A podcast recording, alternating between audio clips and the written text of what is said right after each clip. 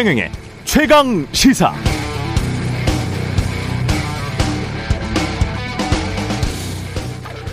네, 공영방송사 기자 입장에서 김건희 씨의 이른바 7시간 녹취록 중 가장 우려되는 부분은 역시 언론관입니다. 우리 쪽으로 줄 서면 득보게 해주겠다는 발언이나 정권 잡으면 누구도 어떤 특정 누구를 향해서 무사하지 못할 것 같은 그런 발언 매우 걱정됩니다. 솔직히 무섭습니다. 특히 국민의힘이 정권 잡았을 때 이명박 정부 때였죠. KBS 사장을 불법적으로 해임했고 박근혜 정부 때는 이정현 청와대 수석이 KBS 보도국장에게 전화 걸어서 세월호 참사 보도 그만하라는 식으로 압력을 넣었습니다. 한국 언론사 최초의 방송법 위반 사례로 확정 판결도 받았습니다. 덕분에 이명박 박근혜 정부 때 한국의 언론 자유지수 급격히 하락해서 부분적 자유국가, 완전한 자유국가가 아니고 부분적 자유국가로까지 추락했었습니다. 지금은 영국 이카노미스트지에 따르면 한국은 아시아 최고의 자유민주 국가고 그 순위가 미국보다 높습니다. 윤석열 후보도 멸치와 콩을 산 뒤에 이렇게 말했잖아요. 각자가 자유민주주의라는 헌법 질서에 반하지 않는 범위 내에서 누구나 표현의 자유를 갖는 것. 예, 그렇다면 지금이라도 이런 선언하는 건 어떨까요? 제 처가 한 말 때문에 언론인들이 우려한다면 죄송하다. 제가 정권 교체하더라도 이명박 정부, 박근혜 정부의 전철을 밟지는 않겠다. 절대 언론 자유 침해하지 않겠다. 아니, 언론 자유 더 발전시키겠다. 저는 자유민주주의를 꼭 수호하겠다. 이렇게 말입니다. 그렇게 말해 주십시오. 정권 잡으면 혹시 부인 말대로 할까봐 겁납니다. 무섭습니다. 자유민주주의를 수호하겠다고 선언해 주십시오. 부탁드리겠습니다.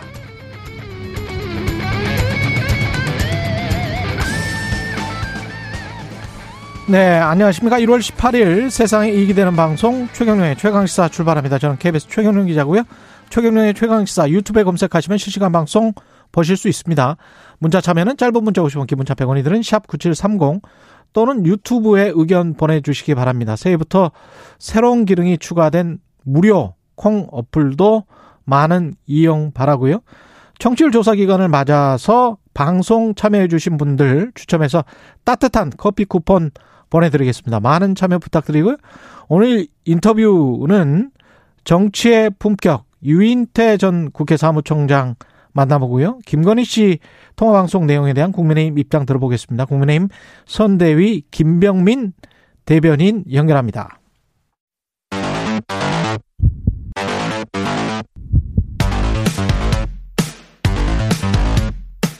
오늘 아침 가장 뜨거운 뉴스 뉴스 unboxing 네 뉴스 unboxing 시작합니다. 민동기 기자 김민아 시사평론가 나와 있습니다. 안녕하십니까? 안녕하세요. 아우 제가 우려하는 게 조금 과장된 것 같나요? 어떻습니까? 김민아 평론가 보기에 뭐 물론 그렇게 뭐 생각하시는 분들도 있을 것 같아서 왜냐하면 여의도랄지 KBS, MBC 바깥에 계신 분들은 분위기나 상황을 잘 모르기 때문에 이 내부에 있는 사람들의 이상한 느낌이 있어요. 예. 이상한 느낌 예. 좀 탄광 속의 카나리아처럼 저는 좀 그런 냄새를 잘 맡는데 김민아 평론가는 어떻게 느끼세요? 저는 이제 그 비염이 있어가지고 아, 예. 냄새는 잘 못 맡는데. 네. 근데 지금 이제 예. 지금 방송과 언론의 상태가 비정상이라고 주장하는 분들도 있고, 그렇죠. 예, 오히려 그렇게 예. 주장하는 분들이도 있고, 뭐 생각은 가지가지일 텐데 음. 결국은 이제 어- 어찌됐든 간에 이제 그 과거에 뭐 이런 뭐 여러 논란 있지 않았습니까? 무슨 뭐 방송 장악이다 보다 해 가지고 그런 전철을 어떤 정권이든지 간에 다시 밟지 않는 것은 전 중요하다고 생각을 하고요. 음. 그래서 이 윤석열 후보가 내세우는 자유민주주의 이런 것들이 굉장히 어 중요한 가치라고 생각하는데 근데 예를 들면은 이렇게 물어보면 음. 이 토론회나 이런 데서 윤석열 후보한테 공무원들 있지 않습니까? 공무원들의 어떤 이 어떤 본인들의 어떤 독립성이나 음. 이런 것들이 좀 유지돼야 되는 거 아니냐, 지켜져야 되는 거 아니냐. 왜냐하면 윤석열 후보 본인이 그 검찰의 어떤 독립성을 침해받은 당사자라고 이제 주장하면서 이렇게 정치에 나온 거니까 그렇죠. 그런 질문을 이제 기자들이 한단 말이죠. 음. 윤석열 후보 당연히 그래야 된다고 합니다. 근데 음. 그러면서도 정치에 휘둘린 정치에 이렇게 모- 어, 이 고개를 숙이면서 오히려 그 사람 이, 이 공무원의 독립성을 침해한 그런 공무원들은 음. 그 사람들은 정리해야 된다라고 얘기를 하죠. 그러면 어. 이게 과거와 다른 것인가? 아니면은 뭐 어, 좀 이번에는 나아지는 것인가 뭐 이런 것들에 대한 여러 가지 생각을 할 수밖에 없는 겁니다. 한도 끝도 없는 논쟁인 것 같습니다. 언론 자유에 관한 논쟁은. 근데 이제 기본적으로 제가 지난번에 오프닝에서도 한번 말씀드렸지만 자본주의는 돈의 자유가 기본이고 그 기본에서 그걸 제대로 행사를 못하면 이번 현대산업개발처럼 어떤 혹독한 처벌이 내려져야 될 것 같고요. 근데 혹독한 처벌이 될지 모르겠습니다. 정몽규 현대산업개발 회장이 사퇴를 했는데 KBS에서는 이게 꼼수 같다 이런 보도도 나오고 있고요. 그러니까 회장직에서 물러나겠다라고 음. 이제 어제 기자회견을 통해서 밝혔는데요. 다만 대주주 자리는 그대로 유지를 했거든요. 음. 그래서 이제 반쪽짜리 비, 저 책임지는 것 아니냐라는 비판이 나오고 있고 이런 비판에 대해서 정몽규 회장이 회장직에서 물러나더라도 대주주로서 책무는 다하겠다 이런 입장을 밝혔는데 음. 어, 이런 입장에 대해서 광주 화정 아이파크 피해자 대책위원회가 구성이 되어 있거든요. 어제 이제 성명을 냈는데 기자회견 열어가지고요. 사과는 관심이 없다. 실질적인 사태 해결에 대한 총괄 책임을 지고 정 회장은 응당한 처벌을 받으라 또 이렇게 비판을 하기도 했습니다. 어제 이제 그 정몽규 회장이 현대산업개발은 아파트와 골- 골조와 같은 구조적 안전 결함에 대한 법정 보증 기간을 30년으로 대폭 늘리겠다. 이런 이제 추가 대책도 내놓긴 했습니다. 지금은 법정 보증 기간이 10년이거든요. 이걸 한 20년 더 늘리겠다라는 그런 대책도 내놓았는데 여전히 미흡하다는 그런 비판도 많고요. 그리고 어제 정 회장이 실종자 가족들이 머무르고 있는 임시 천막을 찾았는데 강한 항의와 비판을 받고 5분 만에 일단 자리를 떠났습니다.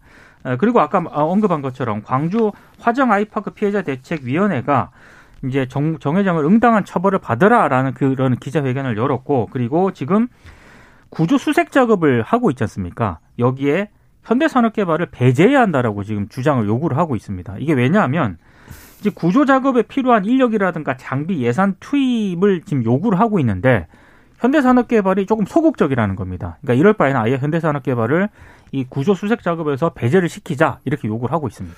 그러니까 지금 실종자 가족들은 지금 어, 회장을 그만둘 게 아니고 정명규, 정몽규 회장이 책임을 명확하게 지는 게 필요하다. 그래서 이 구조와 수색 작업에 이 도움을 줄 수 있는 걸 주고 그리고 이 법적 책임이나 이런 것들도 피하지 말아야 된다고 주장하고 있고 이게 정몽규 회장이 어 지금 이제 어이 현대산업개발 회장직을 내려놓는다고 해서 그러면 다른 어떤 이 일체의 그러면 여러 가지 사안들에 개입을 할 수 없느냐 그건 또 아니거든요. 지주사 회장과 HDC 회장직은 유지를 하고 그렇습니다. 있어요. 예. 그렇습니다. 그리고 이제 일종의 대주주로서의 역할이나 이런 것들을 해야 되기 때문에 음. 그래서 이런 부분들을 두고 책임 회피성 사태 아니냐 이런 비판도 나오고 있기 때문에 이게 여론이 뭐 이 좋은 상황만은 아닌 거고요. 건설사 회장직만 그냥 사퇴를 한 거예요. 그렇죠. 그리고 또 이 HDC에서 현대산업개발에서 비슷한 사건이 일어나면 1월 27일부터 지금 중대재해법. 네. 처벌이 가능하잖아요. 네. 그렇기 때문에 근데 그것도 이제 예. 하도급을 어떻게 줬느냐 뭐 등등의 그렇죠. 어떤 책임 소재 그렇죠. 이런 문제를 가지고 법적 공방을 해야 될 거기 때문에 그렇죠. 그것도 쉬운 길은 또 아니에요. 근데 음. 이런 부분이 있습니다. 노영호 국토교통부 장관이 뭐라고 그랬냐면 현대산업개발이 한 번도 아니고 반복적으로 큰 사고를 냈기 때문에 법이 규정한 가장 강한 페널티가 주어져야 하지 않을까 싶다라고 얘기했는데 이건 이제 언론들이 이제 건설산업기본법에 있는 어 건설업 등록 말소나 1년 이내 영업정지 처분 이거를 이제 얘기하는 거 아니냐라고들 얘기를 하고 있습니다. 이 건설업 등록 말소는 어 이제 완전히 이제 그러면 어 현대산업개발이 건설을 못 하게 되는 것이고 1년 이내 영업정지는 뭐 말 그대로 이제 처분이니까 이런 것들을 그러면 정부가 이제 어, 추진하는 거냐 이것도 이제 관심사가 되고 있는 거죠. 음.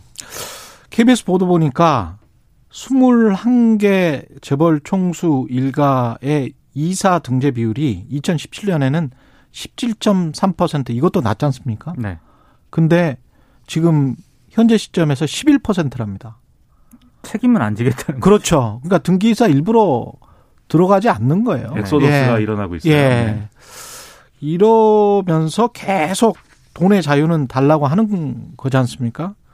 책임은 같이 져야 될 것 같고 따라서 응당한 처벌도 받아야 될 것 같은데 그게 계속 안 받고 그냥 넘어가니까 그렇죠. 안 받고 넘어가니까 이런 일이 벌어지는 것 같아요.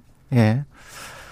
아, 관련, 국민의힘 선대위 이 관련해서 계속 나오는 이야기들은 지금 무속인 논란, 건진법사? 이번에는 건진 법사입니까? 그러니까 천공 스님이었죠. 네. 옛날에는. 예전에 이제 무속인 예. 논란이 어제 또 제기가 됐는데 의혹은 크게 두 가지입니다. 윤석열 후보 선대 선거대책본부에 음.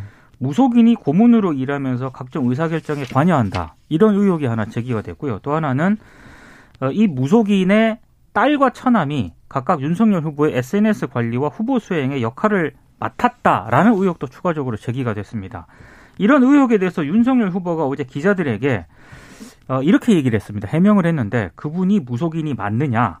본인은 스님으로 알고 있고 법사라고 들었다. 이렇게 얘기를 했고 예. 그리고 고문과 같은 직책은 전혀 맡고 있지 않다. 자원봉사자 이런 분들을 소개해 준 적이 있다고 한다. 이렇게 해명을 했습니다. 아, 여기에 대해서 이런 해명을 윤석열 후보와 국민의힘이 어제 했거든요. 근데 이 보도를 처음에 세계일보가 했는데 어제 세계일보가 시간차 순으로 이걸 반박하는 또 추가 보도를 계속하면서 논란이 좀 증폭이 됐습니다.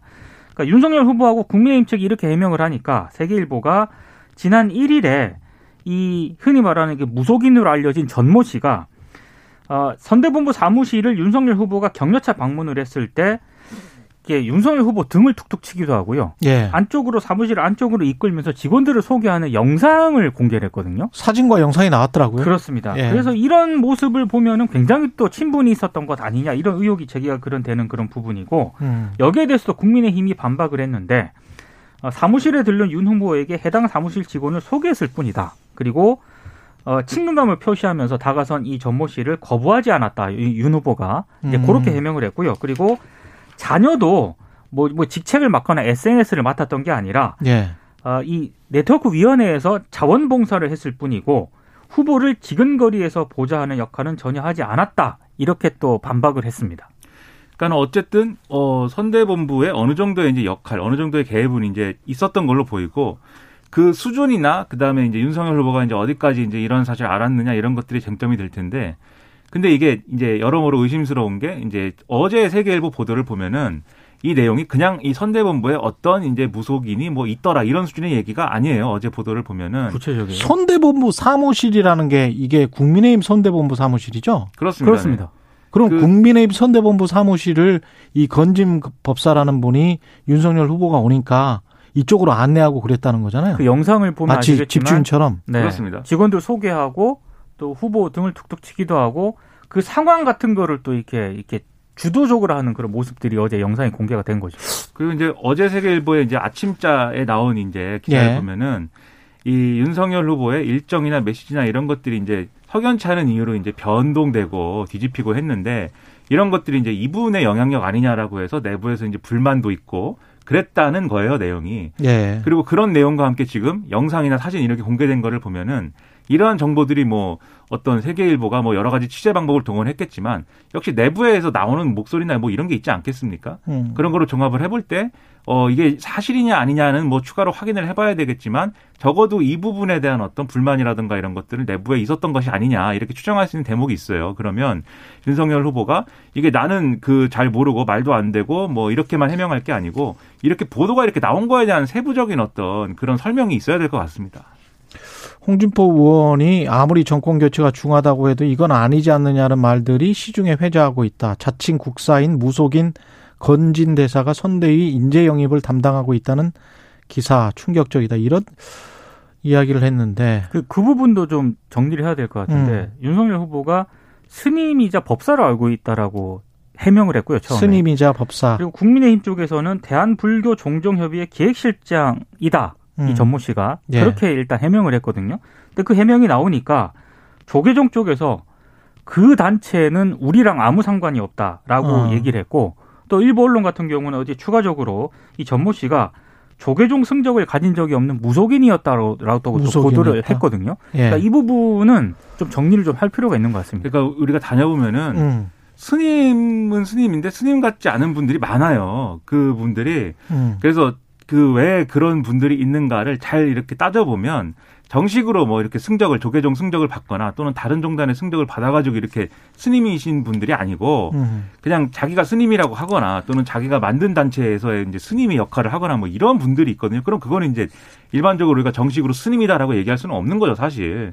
근데 이분의 경우에 그런 이제 그- 그런 게 아니냐라고 보이는 게 뭐 이분이 어쨌든 소속됐다고 하는 단체가 뭐 일광 조계종 뭐 이런 이름을 달고 있는데 지금 말씀하셨듯이 조계종과 관계가 없고 과거에 이제 2018년에 어떤 어떤 뭐 행사를 이제 하는데 거기서 이제 무슨 뭐 재물을 바칩니다. 동물을 재물을 바치는데 소, 이게 또 소입니다. 소. 그렇죠. 이, 이분이 이분이 이 주관하는 이 단체가 이 단체가 일종의 하는 구술한 거예요. 아, 뭐 그런 게 아니고 이게 예, 그런 우리가 아는 형식의 어떤 행사가 아니에요. 요- 동물 학대 논란을 빚을 수 있는 그런 예. 네. 이 형식의 아. 유래가 뭔지 우리가 모르는 어떤 종류의 뭔가를 하는데 재물을 이렇게 바치는데 음. 그게 상당히 이제 혐오스러운 장면이었기 때문에 그때도 이제 이게 언론에 보도가 됐고 저도 그때 보도됐던 내용을 기억을 하거든요. 그런 걸 하던 분이기 때문에 그런 걸 하던 그런 것에 이 관계된 분이 어쨌든 유력 대선 후보의 선대 본부에서 뭔가 역할을 하고 있다라고 하면은 그럼 당연히 국민들이 불안해하지 않겠습니까? 이런 그- 불안을 좀 해소를 해줘야 됩니다. 무속인이 뭐 선대본부에서 활동할 수는 있다고 봐요, 저는. 아니, 당연합니다. 예. 네, 근데 할수 어떤 있습니다. 직업의 귀천은 없으니까요. 근데 이분의 생각이 뭐 합리적이냐, 그리고 얼마나 대통령 후보에게 영향을 미치느냐. 만약에 아까 말한 것처럼 뭐 동물 학대 논란이 있는 그런 그런 정도로 불합리한 생각을 가지고 있는 사람이 어떤 불합리한 생각을 말했을 때 그게 대통령 후보에게 직접적인 영향을 미치고 대통령 후보가 그 사람의 말을 그냥 고지고대로 듣는다 이런 문제가 있겠죠. 근데 이분이 예. 이제 또 정식으로 이제 선대본부의 어떤 정확한 직책을 맡고 음. 그 직책에 따른 권한과 책임을 행사하고 있는 거면 그래도 이제 여러 가지 논란이 좀 줄어들 여지가 있는데 지금 그냥 이 공식 직책은 아니에요? 고- 무슨 고문입니다. 고문입니다. 고문인데 고문. 네. 선대본의 조직 조직 본부 밑에 있는 네트워크 본부에 이제 고문 이렇게 돼 있지만 예. 만약에 그런 이제 직책을 가지고 있는데 윤석열 후보의 일정의 메시지에 개입했다고 하면 예. 이건 본인의 권한과 책임을 넘어서는 행위고 그, 그리고 이제 이 김건희 씨의 또 음성이 있지 않습니까? 음. 영적인 사람이기 때문에 도사들하고 이렇게 뭐 철학을 논하는 걸 좋아한다 이렇게 얘기한 이제 것도 있고 하니까 아, 그게 연관돼서 그래서 이제 국민들이 그걸 다 이렇게 연관시켜 보면 이거 좀 음. 불안하지 않느냐라고 생각할 수가 있는 거예요. 그래서 예. 그런 불안을 해소해 줘야 된다는 거죠. 예. 김건희 씨의 발언 중에서 미투 2차 가해 관련 발언은 다시 주목을 받고 있어요. 그러니까 어제 이제 음. 그 스트레이트에서 보도하지 않은 그런 내용들이 다른 언론들을 통해서 이게 추가적으로 보도가 됐거든요. 그러니까 서울의 소리가 어제 공개한 통화 녹음 편집본을 보면은 어, 이 김건희 씨가 이런 얘기를 했습니다. 지난해 11월 어, 서울의 소리 기자와 통화를 하면서 예. 어, 여권 인사들이 가만히 있었으면 조국 정경심도 그냥 좀 가만히 있고 그냥 구속 안 되고 넘어갈 수 있었는데 조용히만 좀 넘어가면 그렇게 하려고 했는데 이런 부분이 이 대화가 대화를 하는 걸로 지금 나와 있거든요. 그렇게 하려고 했다. 그렇습니다. 그리고 안희정 전 충남지사에 대해서는 지금 와서 미투라고 그러고 어디 연애나 하겠느냐 남자들 2차 가해 발언을 한 것도 추가로 좀 드러났습니다. 음. 그리고 이런 얘기도 했습니다. 안희정 전 지사를 대통령 후보에서 아예 잘라버리려고 문바들이 죽인 것이다. 보수가 예. 죽인 게 아니라 자기들 리그에서 싸워서 내친 거다. 이렇게 얘기를 하기도 했습니다. 그리고 어제 뭐 이런 뿐만이 아니라 한겨레가 어제 또 보도한 내용을 보면은요. 예. 캠프에 뭐 오빠가 있다. 그래서 몇 명이 있는데 여기서 지시하면 다 캠프를 조직을 한다. 그래서 이 오빠가 친오빠를 얘기하는 거냐. 이렇게 되면은 또 캠프에 직접적으로 또 관여했다는 또 의혹도 제기가 될 수 있는 부분이거든요. 이런 내용도 좀 소개가 돼 있고 어, 아무튼 추가적으로 어제 의혹이 좀 제기가 된 상황입니다. 일단 이제 이 조국 전 장관 이제 수사 문제와 관련돼서는 이제 일부에서는 이게 뭐야 그럼 괘씸죄야 뭐 이렇게 이제 생각하시는 분들도 있고 한데 음. 뭐 그런 의미일 수도 있고 아니면 윤석열 이 후보가 에, 이게 그런 논란이 좀 있었던 때가 있었어요. 이 당시에 박상기 법무부 장관을 만나서 조국 전 장관 뭐 사퇴 이런 거 얘기를 하면서 그렇게 음. 하면은 압수수색이라든가 이런 것들을 본인이 할좀 이렇게 아 뭐랄까요 이제 제어할 수 있는 음. 그 수사 내용을 그럴 여지가 생기니까 그렇게 했으면 좋겠다라고 얘기했다고 해서 이게 뉴스타파 등의 보도가 돼서 논란이 있었는데 음. 국감장에 나와서 윤, 윤석열 후보가 실제로 그렇게 얘기를 했습니다.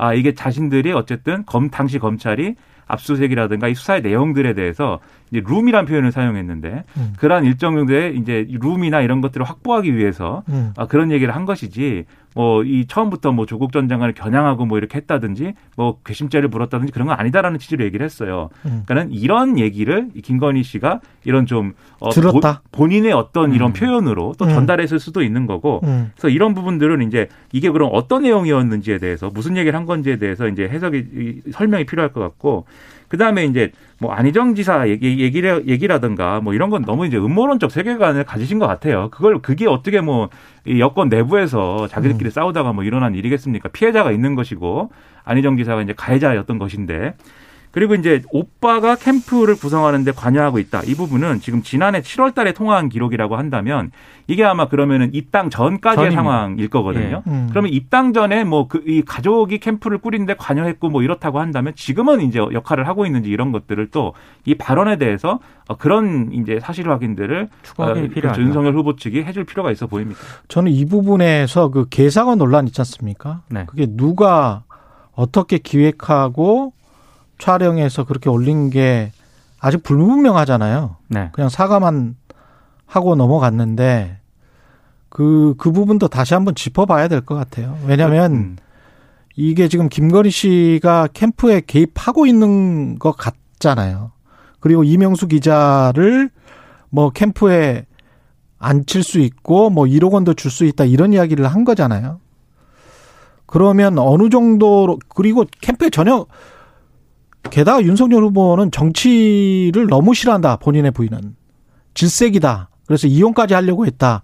그 말을 했었거든요. 그러면 근데 그 정황상 개사과랄지 이런 것들을 보면 좀 이상한 부분들이 있습니다. 그러면 무엇이 맞는 것인지 캠프에 개입을 전혀 안 하는 것처럼 정치에 개입을 안 하는 것처럼 말했던 후보 자신의 말이 거짓이 아니었는지 그거는 따져볼 지점이라고 봅니다. 거기서 명확히 예. 좀 정리가 돼야 될 게 지금 말씀드렸다시피 입당 이전 상황하고 음. 입당 이후 상황이 어떻게 달라졌느냐에 대해서는 설명이 필요해요. 왜냐하면 그렇죠. 입당 이전에는 후보 본인과 이제 어떤 사적인 어떤 네트워크 등으로 캠프를 꾸렸을 텐데 입당 이후에는 어쨌든 공식적인 어떤 캠프와 그다음에 지금의 이제 선대본이 있는 거 아니겠습니까? 입당을 6월에 했었죠. 7월 달에 7월에 했습니까? 예. 그랬다고 한다면 그랬다고 한다면 기존에 그럼 있었던 캠프는 어떤 방식으로 지금 결합이 돼 있는 건지 또는 이제 뭐 유지가 따로 되고 있는 건지 이런 것들 해명이 필요한 게 언론에 보면은 가끔 이런 표현이 나와요. 뭐 서초동 캠프 또는 뭐 어디 캠프 그렇죠. 뭐 심지어는 최근에 어떤 언론은 김건희 캠프라고도 불린다라고 하는 아까 여의도 대하 사무실이 그게 진짜 캠프죠. 그렇습니다. 그렇죠. 예. 선대본 사무실. 그 그런 음. 표현까지 나오는데 언론에 나오는데 이게 언론이 뭐 잘못 표현하고 있는 건지 뭔지는 모르겠습니다만 음. 그런데 이런 사안까지 있다고 하면은 설명이 필요하다는 거죠.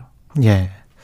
대장동 관련해서 공판 있었는데 이 소식은 좀 알려드려야 될 것 같고요. 그러니까 어제 이제 대장동 핵심 5인방에 대한 두 번째 공판이 열렸거든요. 예. 근데 2013년도부터 대장동 개발 사업 실무를 담당한 한모 씨가 첫 증인으로 출석을 했습니다. 음. 근데 이게 이 한모 씨가 한 증인이 좀 중, 증언이 주목을 받는 게 법정에서 뭐라고 그러냐면요. 성남도시개발공사 전략사업팀이 이재명 당시 성남시장을 찾아가서 대장동하고 성남 1공단 이걸 이제 9공단이라고 하는데 예. 이걸 분리 개발하는 방침을 받았느냐 이렇게 검찰이 물으니까 음. 여기에 대해서 이 한모 씨가 그렇다라고 답을 합니다. 근데 이게 왜 중요하냐면은 당시 그 성남시 도시재생과 실무자들은 구, 구도심 1공단하고 대장동을 분리하는 방식 대신에 결합 개발을 더 선호를 하고 있었거든요. 그런데 어, 지금 전략개발팀에서 갑자기 전략사업팀장이 정민용 변호사인데 이 정민용 변호사가 대장동 개발 업무를 담당하지도 않았는데도 불구하고 이재명 시장을 찾아가서 결재를 받아옵니다. 음. 그러다 보니까 이 한 씨가 어제 법정에서 한 증언은 통상적으로는 사업 시행자인 성남의들이 개발 구역 변경을 요구를 하면 성남시가 내부 결재를 하고 성남시장이 최종 결재를 하고 인허가 고시를 하는데 통상적인 절차는 아니었다. 그래서 어, 이건 좀 문제가 있다라는 취지로 이제 어제 증언을 하게 됩니다. 그리고 이 한 씨가 대장동 사업 추진 초기인 2013년 12월 열린 회의에서 유동규 씨 지시로 정영학 회계사가 대장동 사업 제안서를 가져왔는데 이걸 검토를 해보니까 당시엔 특혜 소지가 많다고 생각한다. 어제 법정에서 이렇게 증언을 했습니다. 그러니까 이 부분은 뭐 특혜 소지 부분은 이제 또 따로 이제 다를 문제인데 이것도 논란이 있는 문제니까요. 이재명 당시 시장이 정민영 변호사를 통해서 이 공식적인 어떤 개통을 거치지 않고 어떤 지시를 했다. 그리고 그거 실제로 먹힌다. 이걸 이제 증언을 한 것인데 검찰이 그걸 의도를 한 것 같아요. 그렇죠. 예. 그러니까 이 한모 씨의 증언이 이제 그런 취지에 이제 맞춰지는 것인데 그러면 당시에 이재명 시장 왜 그렇게 했느냐 이 의도에 대해서 이제 그럼 따져봐야 되겠죠. 만약에 이것을 당시에 이 결합 개발에 대해서 당시 이제 뭐 시의회 새누리당 시의회에 있는 새누리당도 반대를 하고 그리고 결합 개발 1공단에서 이 개발을 하려고 했던 민간 사업자가 또 소송 걸고 이러면서 음. 이 사업이 지연될 위기에 있었기 때문에 그것을 사업을 빨리 진행하기 위해서 이 시장이 어, 이렇게 지시를 한 것이다. 라고 하면은 이 부분에 있어서는 또 판단이 달라져야 될 거고 그게 음, 아니고 그렇죠. 정민호 정민용 변호사 등 화천대유 일당들하고 이재명 지사가 이 시기부터 이미 이해관계를 같이 하면서 끈끈한 관계여서 이들을 통해서 이 대장동 개발을 하는 쪽으로 계속 몰아주고 있었다. 그 음. 결과적으로 이 결과로 화천대유 등이 큰 어떤 사적인 어떤 이익을 얻어간 것이다. 이렇게 볼 것 같으면은 이건 이제 소위 말하는 이제 윗선에 대한 어떤 배임이 되죠. 그렇죠. 예. 그런 문제가 성립이 되는데 음. 아마 이 사안만 가지고 그거를 판가름할 수는 없을 것이고 아마 검찰 입장에서는 음. 이런 비슷한 사례를 여러 가지를 이제 앞으로 증명을 해 가면서 음. 이 소위 말하는 이제 윗선의 존재 이런 것들을 입증을 해 할 수 있는 것이고 그게 아니다 할지라도 화천대 일당들의 배임 혐의를 결국은 적용하려면 이 부분이 이제 어쨌든 이 규명이 돼야 되는 거거든요. 예. 왜냐하면 이 사람들은 경남도시개발공사 외부에 있는 사람들이기 때문에 음. 그런 점들에 집중을 해야 될 것 같습니다.